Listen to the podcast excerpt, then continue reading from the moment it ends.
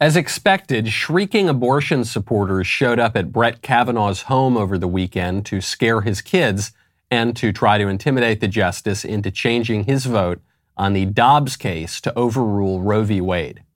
We will not go back. I see you, buddy. We will not go back. We will not go back. We will not go back. The only reason the mob didn't show up to the home of Justice Sam Alito, who wrote the leaked opinion, is because the threats against him were so severe that the entire family was moved to an undisclosed location. The angry mob was expected at Kavanaugh's house, as well as the homes of the other conservative justices, because last week, after a leftist activist leaked the decision, a left wing organization doxed the justices and published their home addresses. Then, when the White House was asked about the leak and the doxing, the press secretary refused to condemn the mobs. Speaking on behalf of the president, Jen Psaki actually said that people are passionate and that the White House didn't have any official position on where people protest. You can't even really call that tacit approval. Psaki was asked directly to call off the dogs, at least to voice some modest disapproval of the mob showing up at the judges' homes, and she shrugged her shoulders. This latest series of threats and intimidation against the conservative justices' families and children is no surprise because, as I pointed out the moment the leak occurred, we are talking about people who kill little babies. There is no norm they will not violate. There is no depth to which they will not sink. They know that the Supreme Court reads the election returns and the opinion polls and they hear the mobs outside, so they're trying to pressure them to switch their votes. But there is a silver lining to this storm cloud.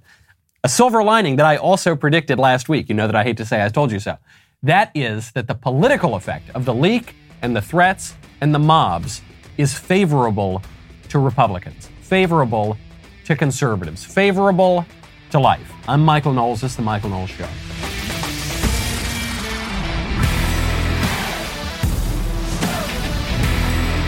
Welcome back to the show. My favorite comment Friday is from Arthur Devane, who says, My bride never worked for wages outside the home during the kids' formative years. Whenever anyone brought up that old saw about her not being paid for all the work that she did, I would reply, Oh no, I give her every cent that I own. This is a great point. Happy Mother's Day to all the mothers out there.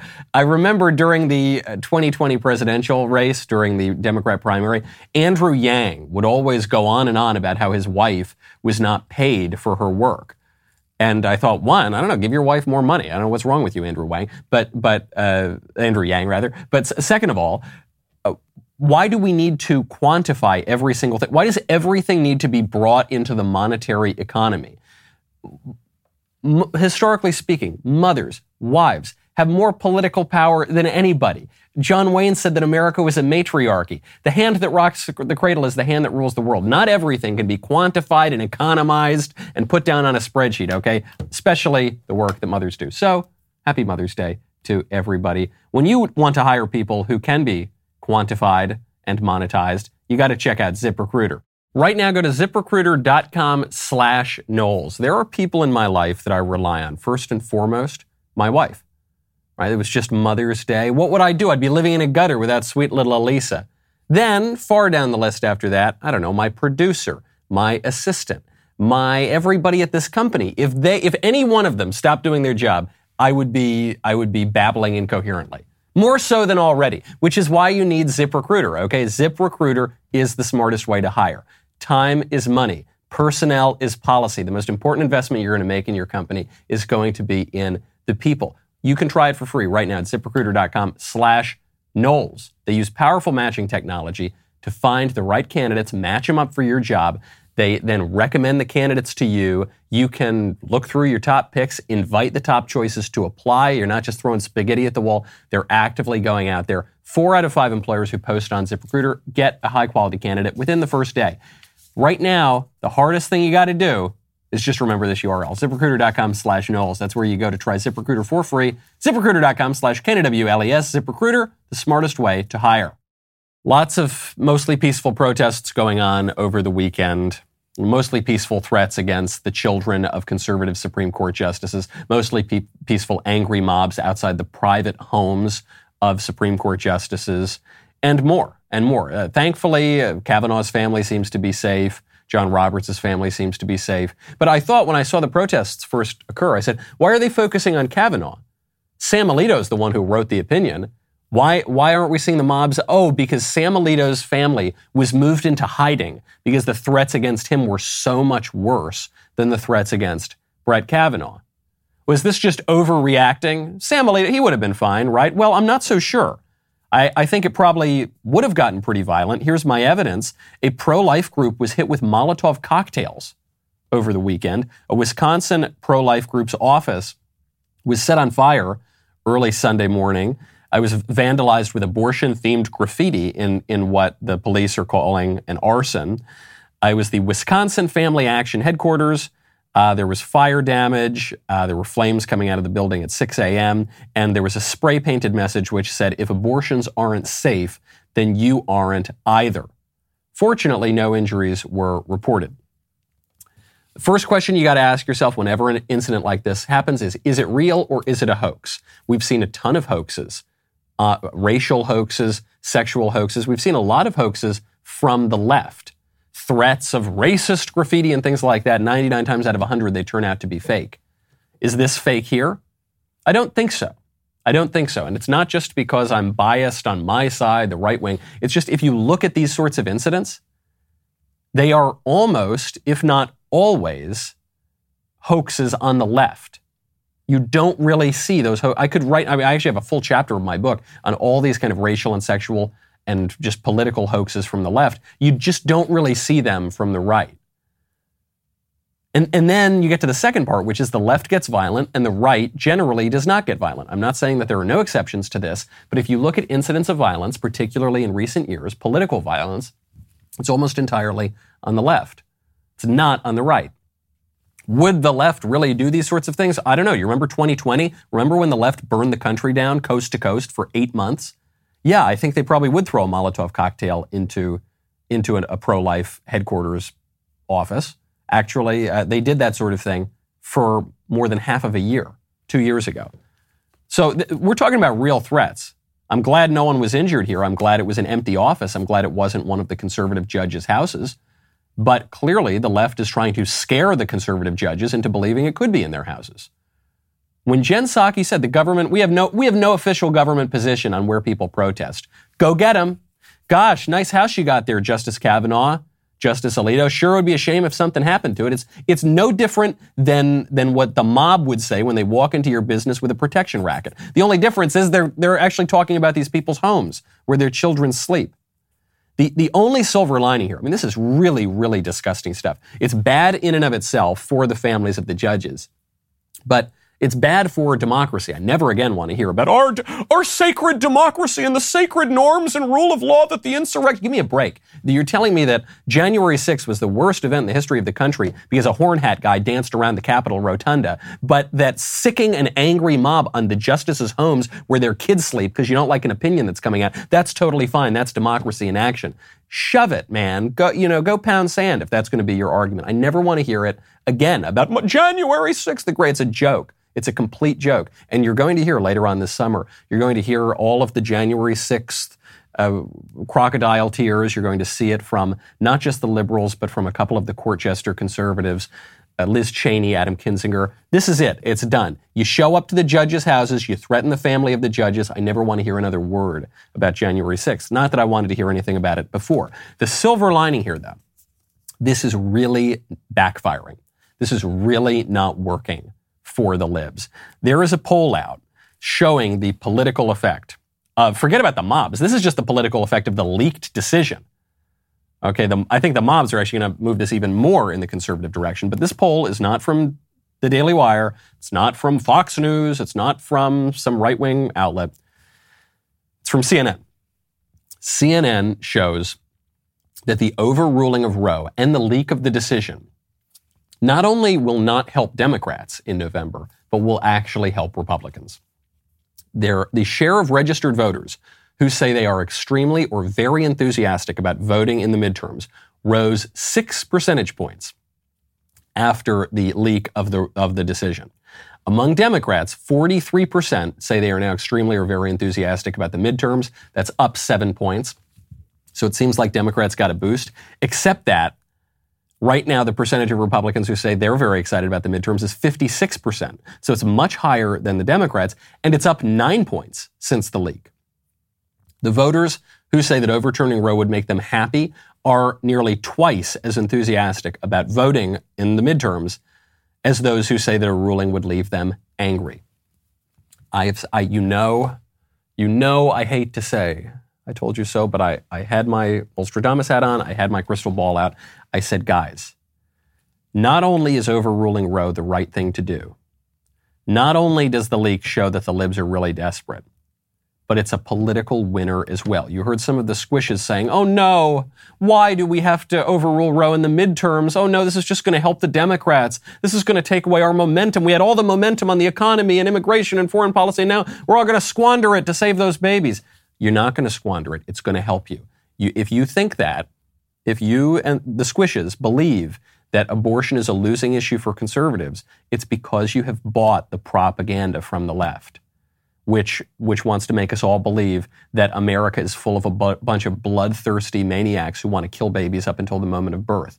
The, the conservative position on abortion is not the fringe position. It's the mainstream position. Don't kill babies is the mainstream, normal, popular position. Abortion on demand without apology into the fifth trimester. That is a fringe view. That's the radical view, okay? People don't like that. Don't buy the propaganda. This is going to be a big, big win. It's, it's the right thing to do, first of all, but it's going to be a big, big win for conservatives. This issue is backing the libs and the Democrats into a corner. Even the most practiced Democrats, even the smoothest operators out there, they have no answer on the abortion question. That's why, that's why they're trying to distract. They're saying, actually, the Roe v. Wade overruling, this is really about contraception. This is really about interracial marriage. I kid you not. There, you remember, Eric Swalwell said, this is really about interracial marriage. What the hell are you talking about interracial marriage for? That has nothing to do with abortion. Oh, you're talking about that because you know that your position on abortion is deeply unpopular. It's got me feeling good. It's got me feeling healthy. You know what else makes you feel healthy? SuperBeets. Right now, go to superbeets.com slash Knowles because I've got a new way to start your day that is Super Beets Heart Chews. They are a tasty treat that give you the energy you need and are good for you. No more afternoon coffees, no more energy drinks, no more candy for that quick pick me up. Two delicious plant based Super Beets Heart Chews are all you need for your morning routine to promote heart healthy energy for your day without a caffeine crash. Super Beets Heart Chews unique, clinically researched grape seed extract promote heart healthy energy and normal blood pressure as part of a healthy lifestyle. The grapeseed extract used in SuperBeets Heart Chews has been clinically shown to be twice as effective at supporting normal blood pressure as a healthy lifestyle alone. Do more for your heart and treat yourself with SuperBeets Heart Chews.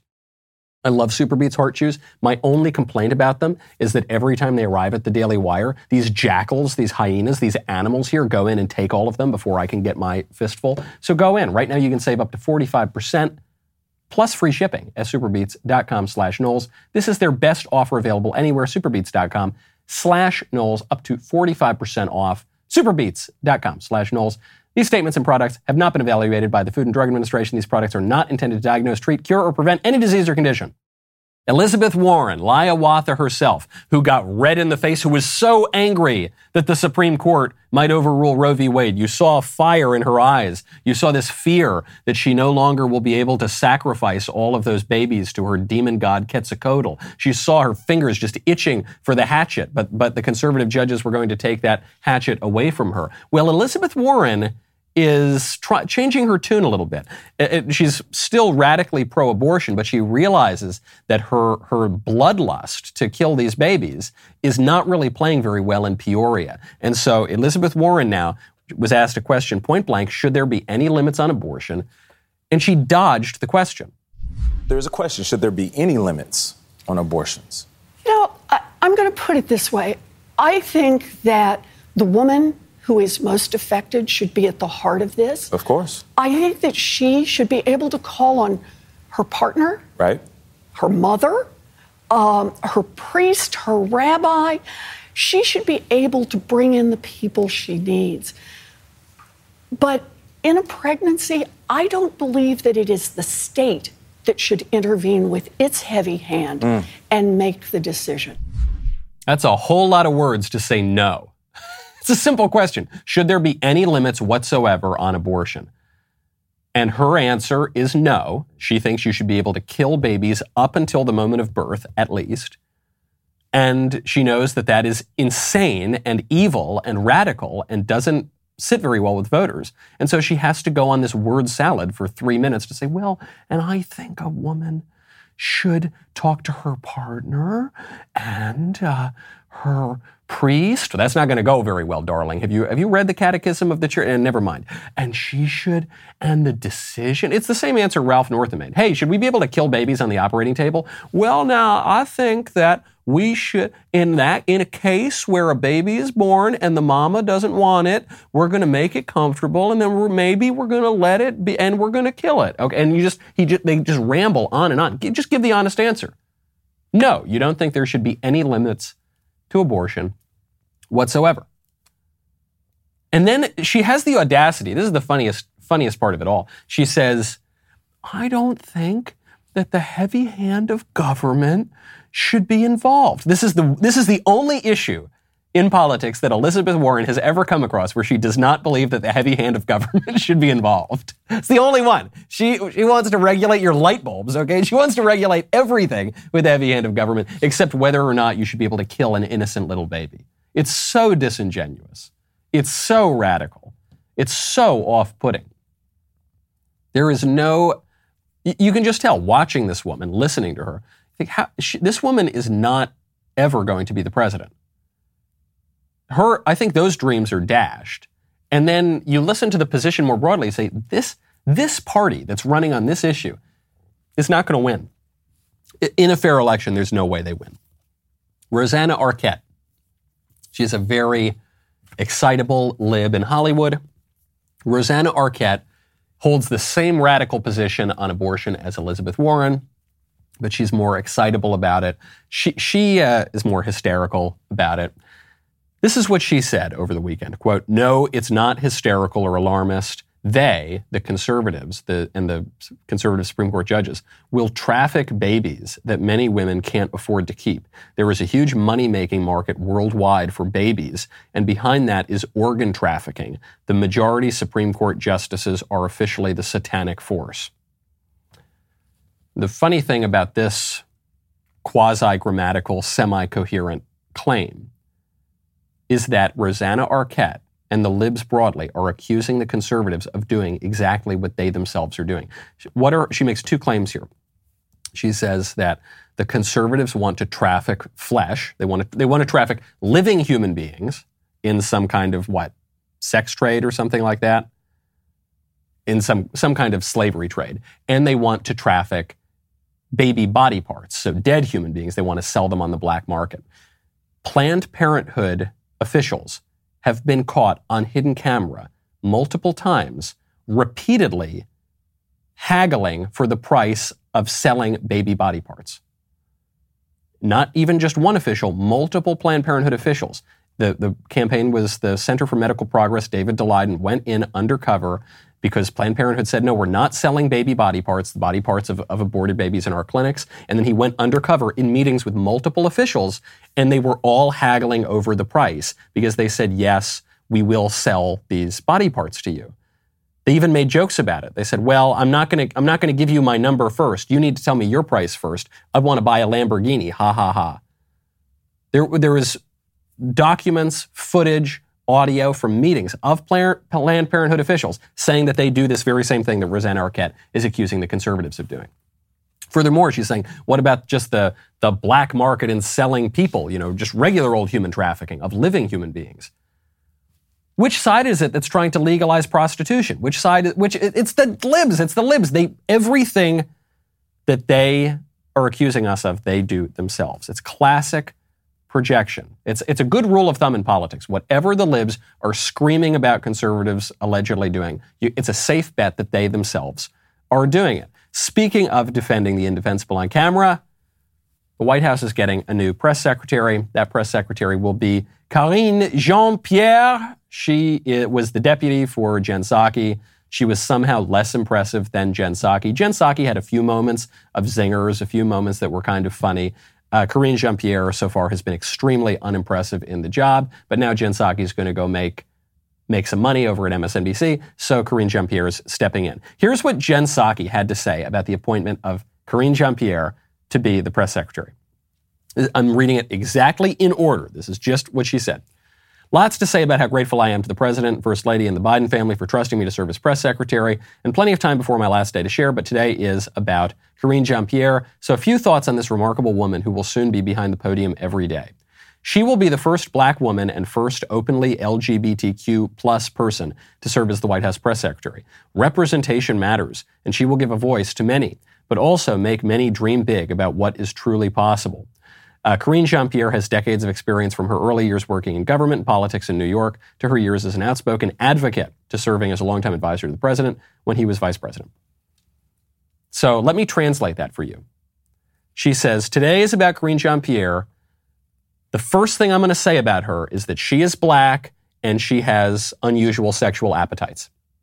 That's we it's so wonderful that this woman is the press secretary because of the color of her skin and her sexual appetites. That's why this is so great. Also, she's got some experience. But most importantly of all, did I don't know if I mentioned this yet, she is black and is sexually attracted to women. Uh, I think is that what I don't even know what which letter of the LGBTQ uh, Karine Jean-Pierre is, but Anyway, she's got some kind of eccentric sexual appetite, and that's the most important thing. It's, it's an acknowledgement that this woman is another diversity hire. She's a diversity hire, just like the Biden. It, those, that's not my words. I'm not the one saying it. It's Jen Psaki said that. If this woman were being hired for her merit, then Jen Psaki would have reversed the tweets. She would have said, This woman has so much experience. She brings so much skill and talent to the table. And also, she's black and sexually attracted to women. But that's not what Jen Psaki did. It's, it's the same pattern we've seen from the Biden administration. The, the reason we need to nominate Ketanji Jackson to the Supreme Court is she is extremely black. And I would note, a woman.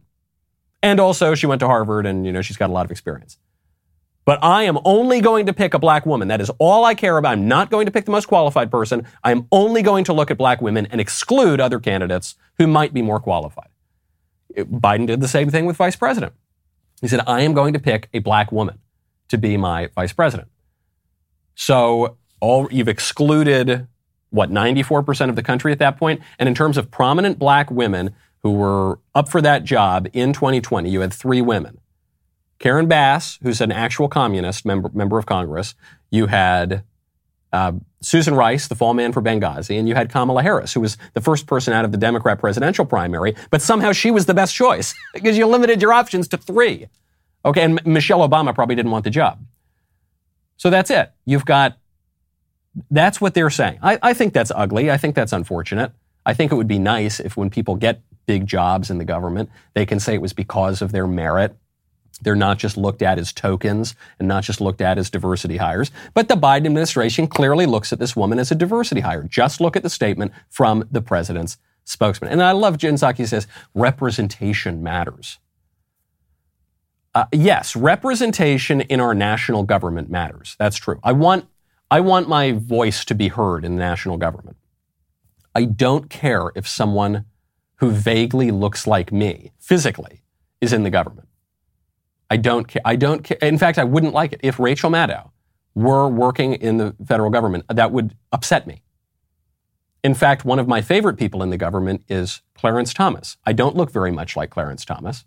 I was going to say Sam Alito, but I actually do kind of look like Sam Alito. You know, the Italians, we stick together. But Clarence Thomas, I love Clarence Thomas. Does that mean I don't really look like him? Amy Barrett seems to be doing a pretty good job, at least. I don't really look like Amy Barrett, do I?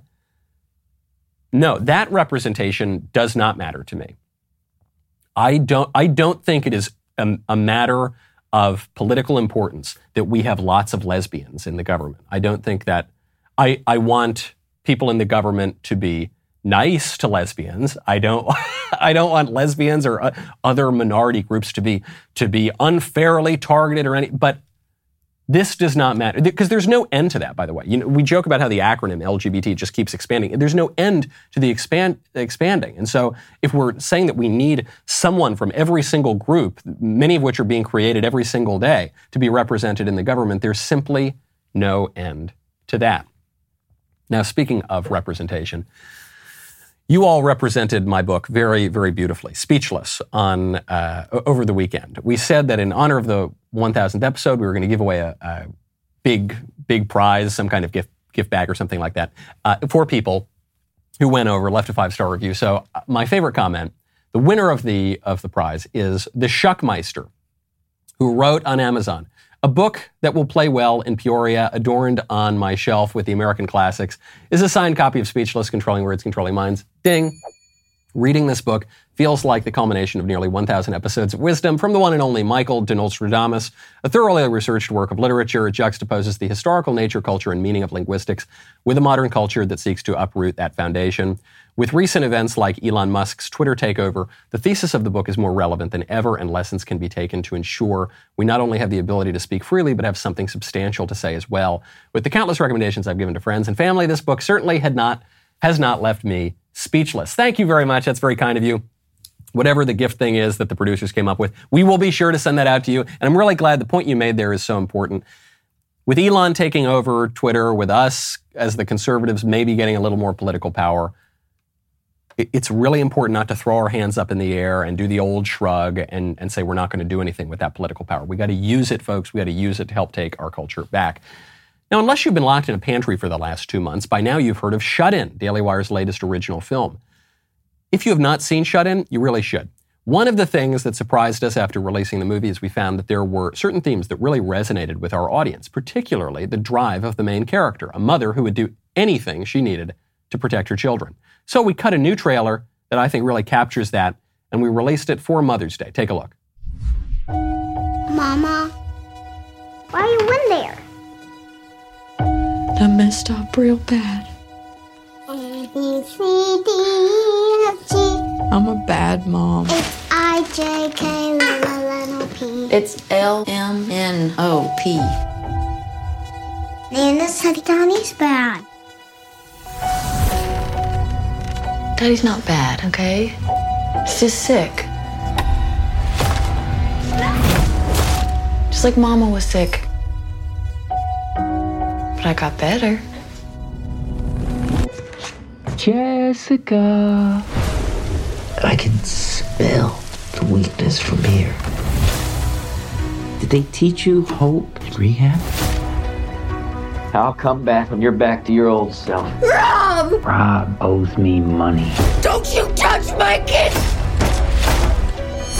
Mommy, please come out. I'm scared. I can't get out. You can't get out. You just need to try harder. You go back to the same miserable life. You use drugs to get away from. Please let me out. What good is this to me now?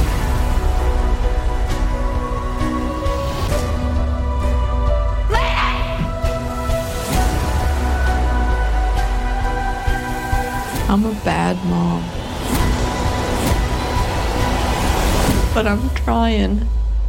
Let's practice my ABCs, okay? A, B, C, D, E, F, G.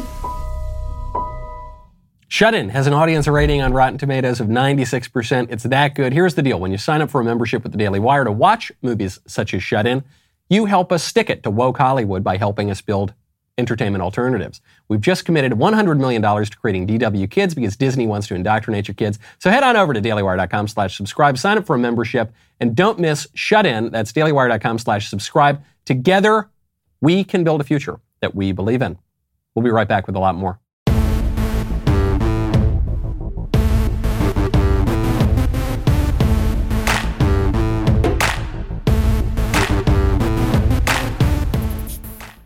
Identity politics is not working quite like it used to.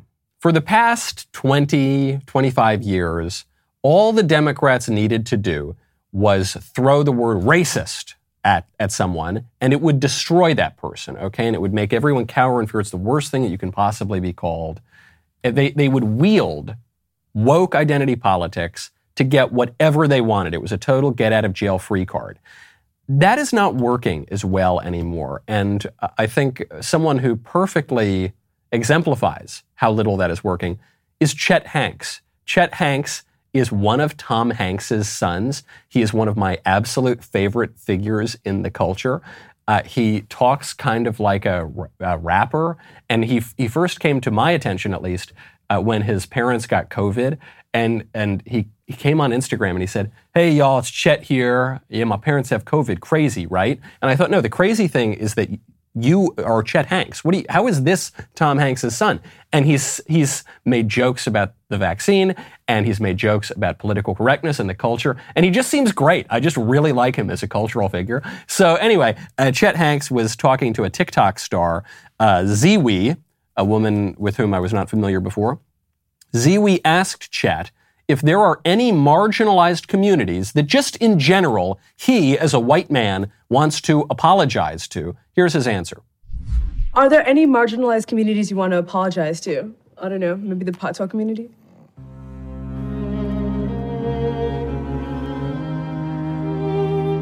Nah.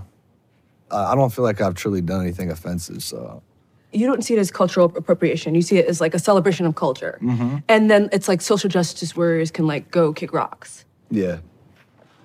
Yeah.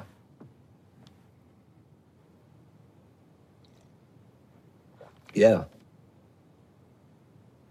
No comment. Got it. No, I mean, I, I 100% agree. Social justice warriors can kick rocks. Mm.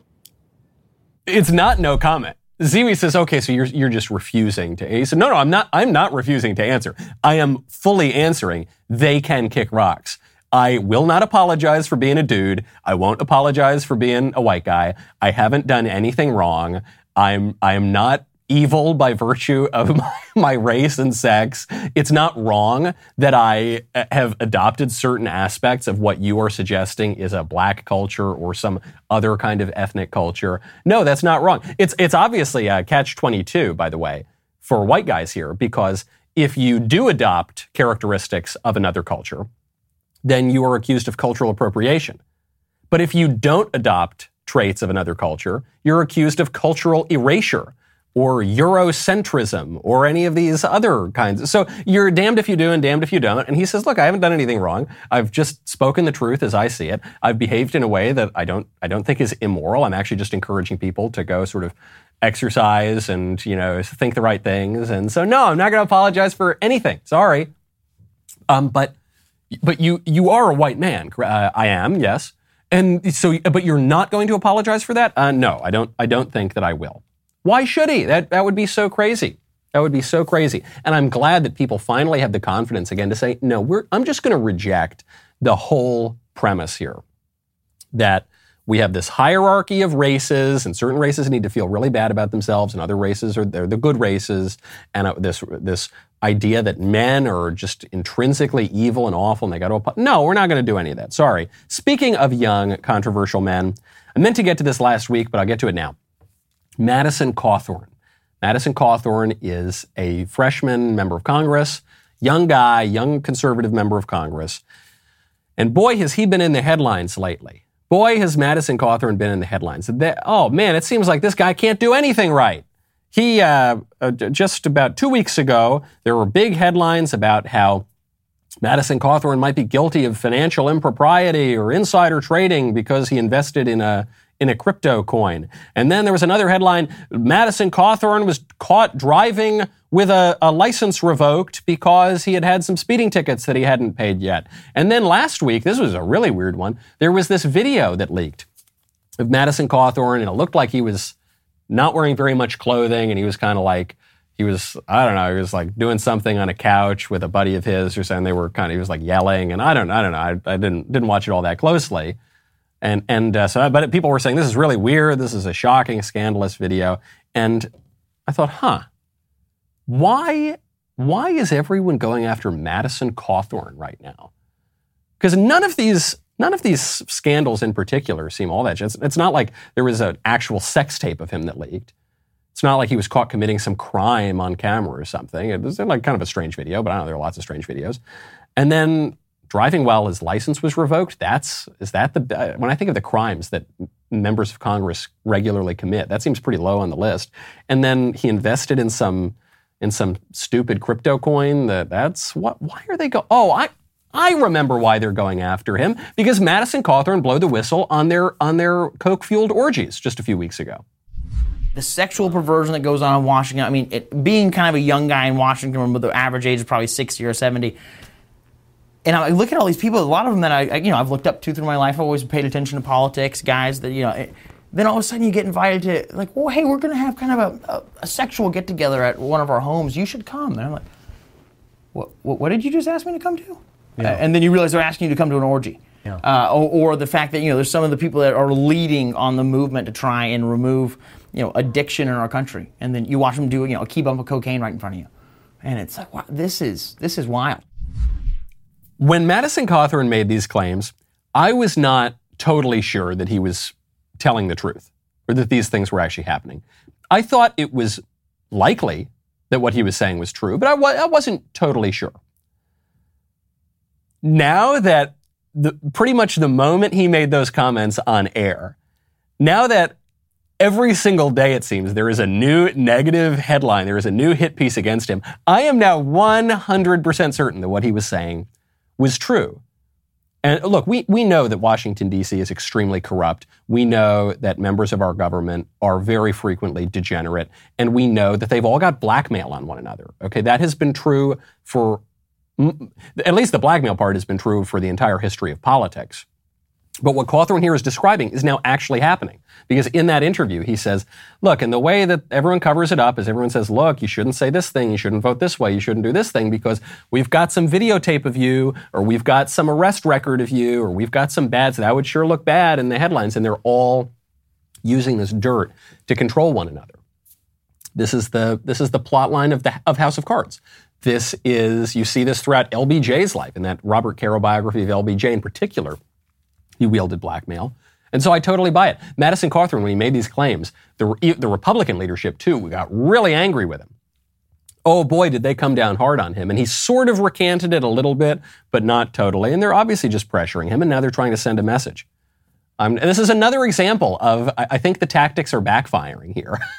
okay. I think the tactic of sending angry mobs to the conservative justices' homes, they thought that that was going to give them the outcome they wanted. I think really it's just, I hope it's hardening the justices on this, and it's certainly hardening the American people. You can see, even just since the leak came out, you can see momentum moving in the pro life direction. Same thing here. If I was 50 50 on Madison Cawthorn talking about the coke fueled orgies in Washington, D.C., I'm now more like 80 20. I'm now more like 90 10 here. I'm now pretty certain that what he's saying is true because the, the intimidation campaign against him is so blatant.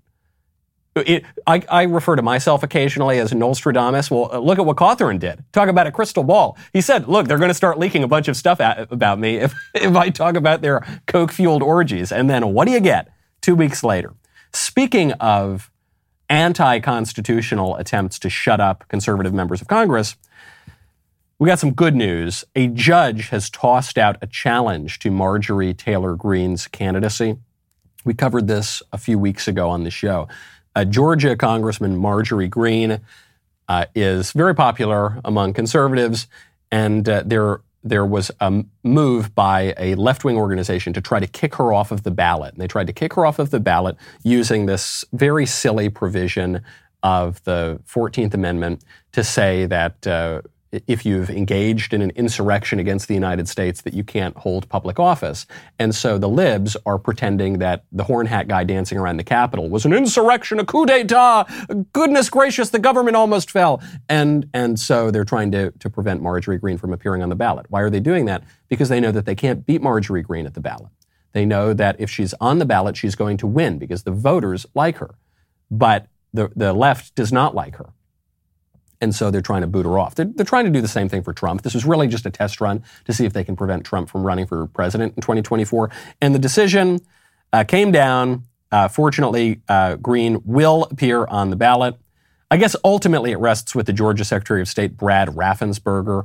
Uh, but it, it would be highly unlikely that he would kick her off of the ballot. So the judge has basically let her candidacy go through.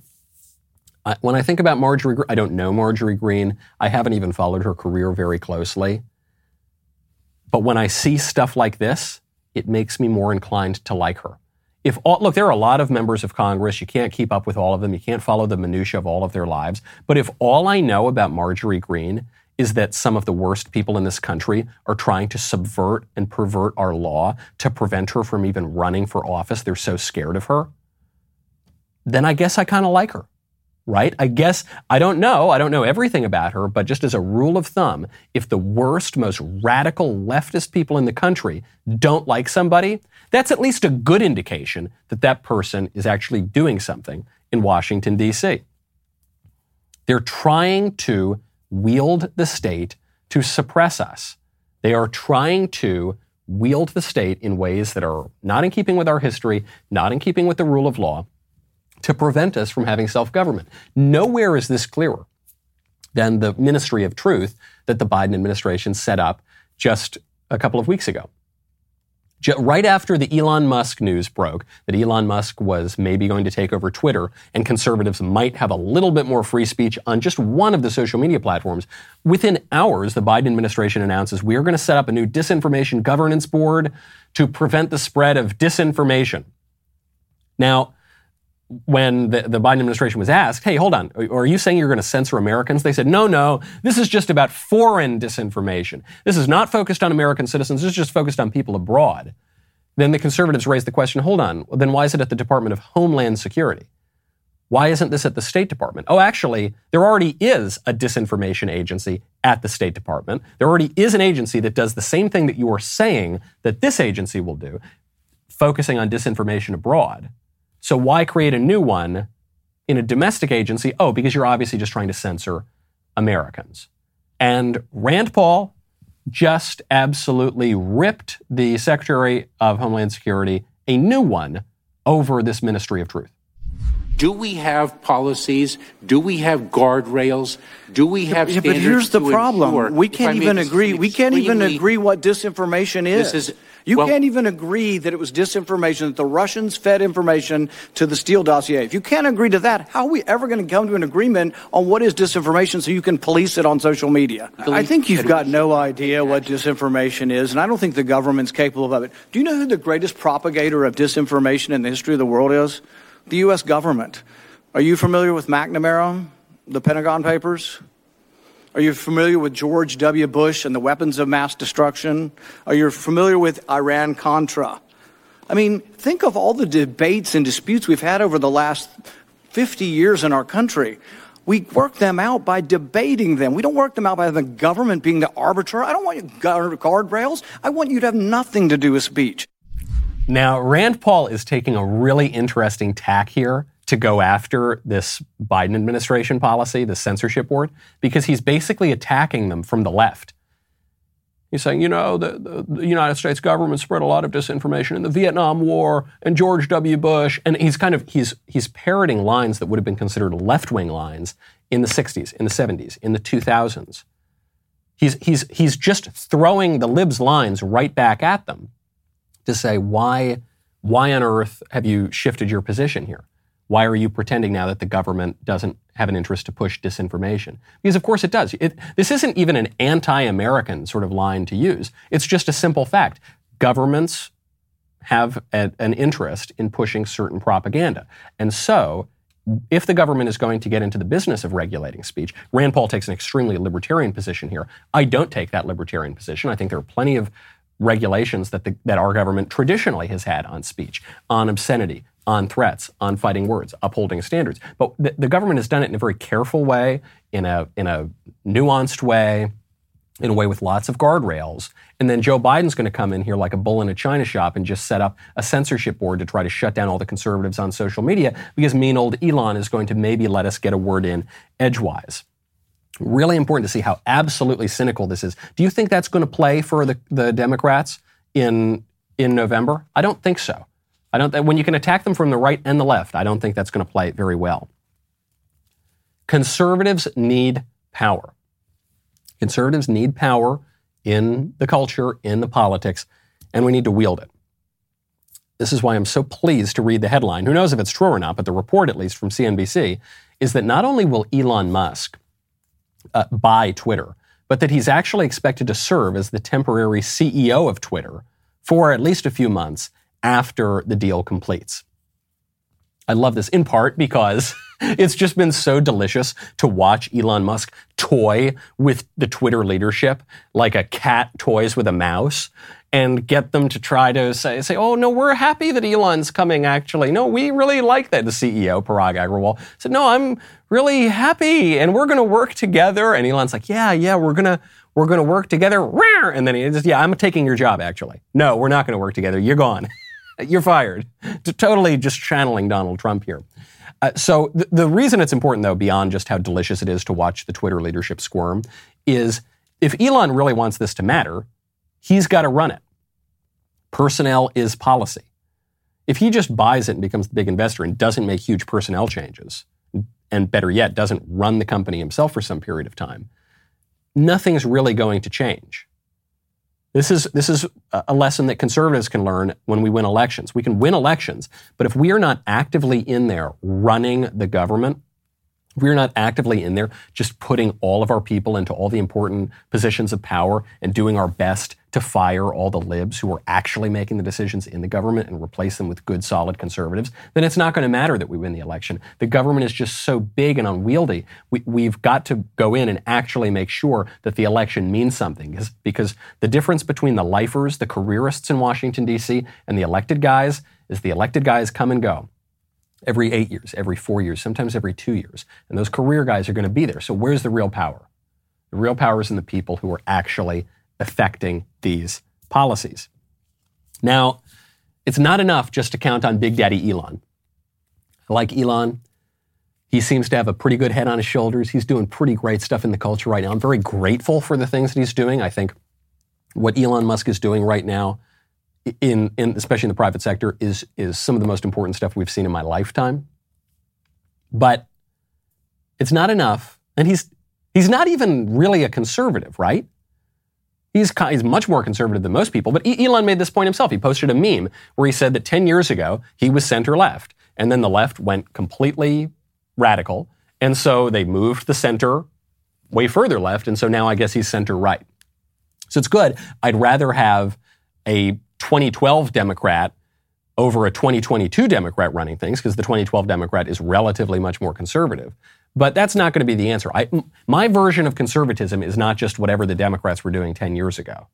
My version of conservatism is conserving something, conserving something deeper and truer and with greater tradition and, and, and that, that is in, in accord with the natural law and eternal truths and a transcendent moral order. Okay? We need more. You, you see this at Tesla right now. Uh, we covered Amazon last week. Amazon uh, offering to pay for its employees' travel out of state to get abortions if Roe v. Wade is over, overruled.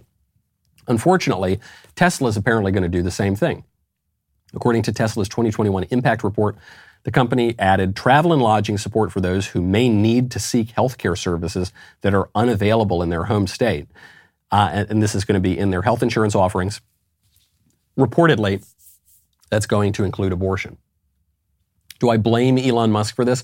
Not really. No, I mean, is the guy supposed to be Mr. Conservative all of a sudden? No, I don't think he's ever presented himself as such. What does Elon Musk think about abortion? I'm not totally sure. I, I do know that Elon Musk has said that we don't have an overpopulation problem in the world; we have an underpopulation problem. So that's good. Makes me think he's kind of he's got he's in the right direction on life. But I can't you can't expect this guy to just be Mr. Conservative and transform the whole culture back to conservatism. No. We have to do that. The political community has to do that. The Supreme Court justices have to do that. The presidents who appoint the Supreme Court justices, the people who go out there to, to elect conservative representatives and go, and we, we have to wield that power, okay? And we need to create the political conditions that make it easier for a company like Tesla to, to not cover these things. I, I made this point last week. Capitalism's great. You know, I love free markets. I love private property. I do. I'm not, I'm not being glib or flippant about that. But I don't worship at the altar of the market. I don't worship at the altar of the market because I think sometimes the market can get things wrong. I think it is in Amazon's market interest to pay for the travel for its employees, its female employees, to go get abortions because it will make those uh, female employees more productive. They, they won't be taking maternity leave, okay? They won't be raising children. They won't be calling out of, out of work when their kid's babysitter doesn't show up or when the kid gets sick. So it's in the economic market interest of Amazon to encourage abortions. It's in the economic market interest of Tesla to encourage abortions. And it's in the political interest of our community to outlaw abortions. It's in our national interest. Markets are great, but they are an instrument toward a good society. You don't want to put the cart before the horse, okay? They're actually for something. And so what we need to do is go in and wield that power. And, and if, if we say, look, abortions are just not allowed, sorry, we're just not, we're not killing babies, that's not what we do as a country anymore, then Amazon and Tesla, those are going to be the rules. And Amazon and Tesla and other corporations aren't going to have to compete with one another to try to offer their employees all the best sorts of uh, healthcare plans with the most stuff and the most freebies and the most out of state travel covered for abortion. They're not going to have to, they're not going to have to worry about other companies who are paying for abortions for their employees, having uh, cheaper labor costs. Than, they're, they're not going to have to worry. Everyone's going to be on an even playing field, and it's going to be on a much more just playing field. That's what we have got to do, okay? We need structural improvement here. We're talking about uh, this, this number came out just last week. Gas is up 80% almost since Joe Biden took office. 80%. That is such a huge spike in what, 14 months? A massive, not even 14 months at this point, a massive, massive spike in gas. That's it's not just because of markets. It's not just because of the war in Ukraine. It's because of structural problems. Structural problems on energy, structural problems on how even the states relate to the federal government. We've got to go in there and wield that political power and make things better. Joe Biden is the direct cause of the problem, but the, the problems run a little bit deeper, and conservatives need to grow a spine, grow some muscle, and get a little bit more muscular as we look ahead to the future of our country. I'm Michael Knowles. This is The Michael Knowles Show. See you tomorrow.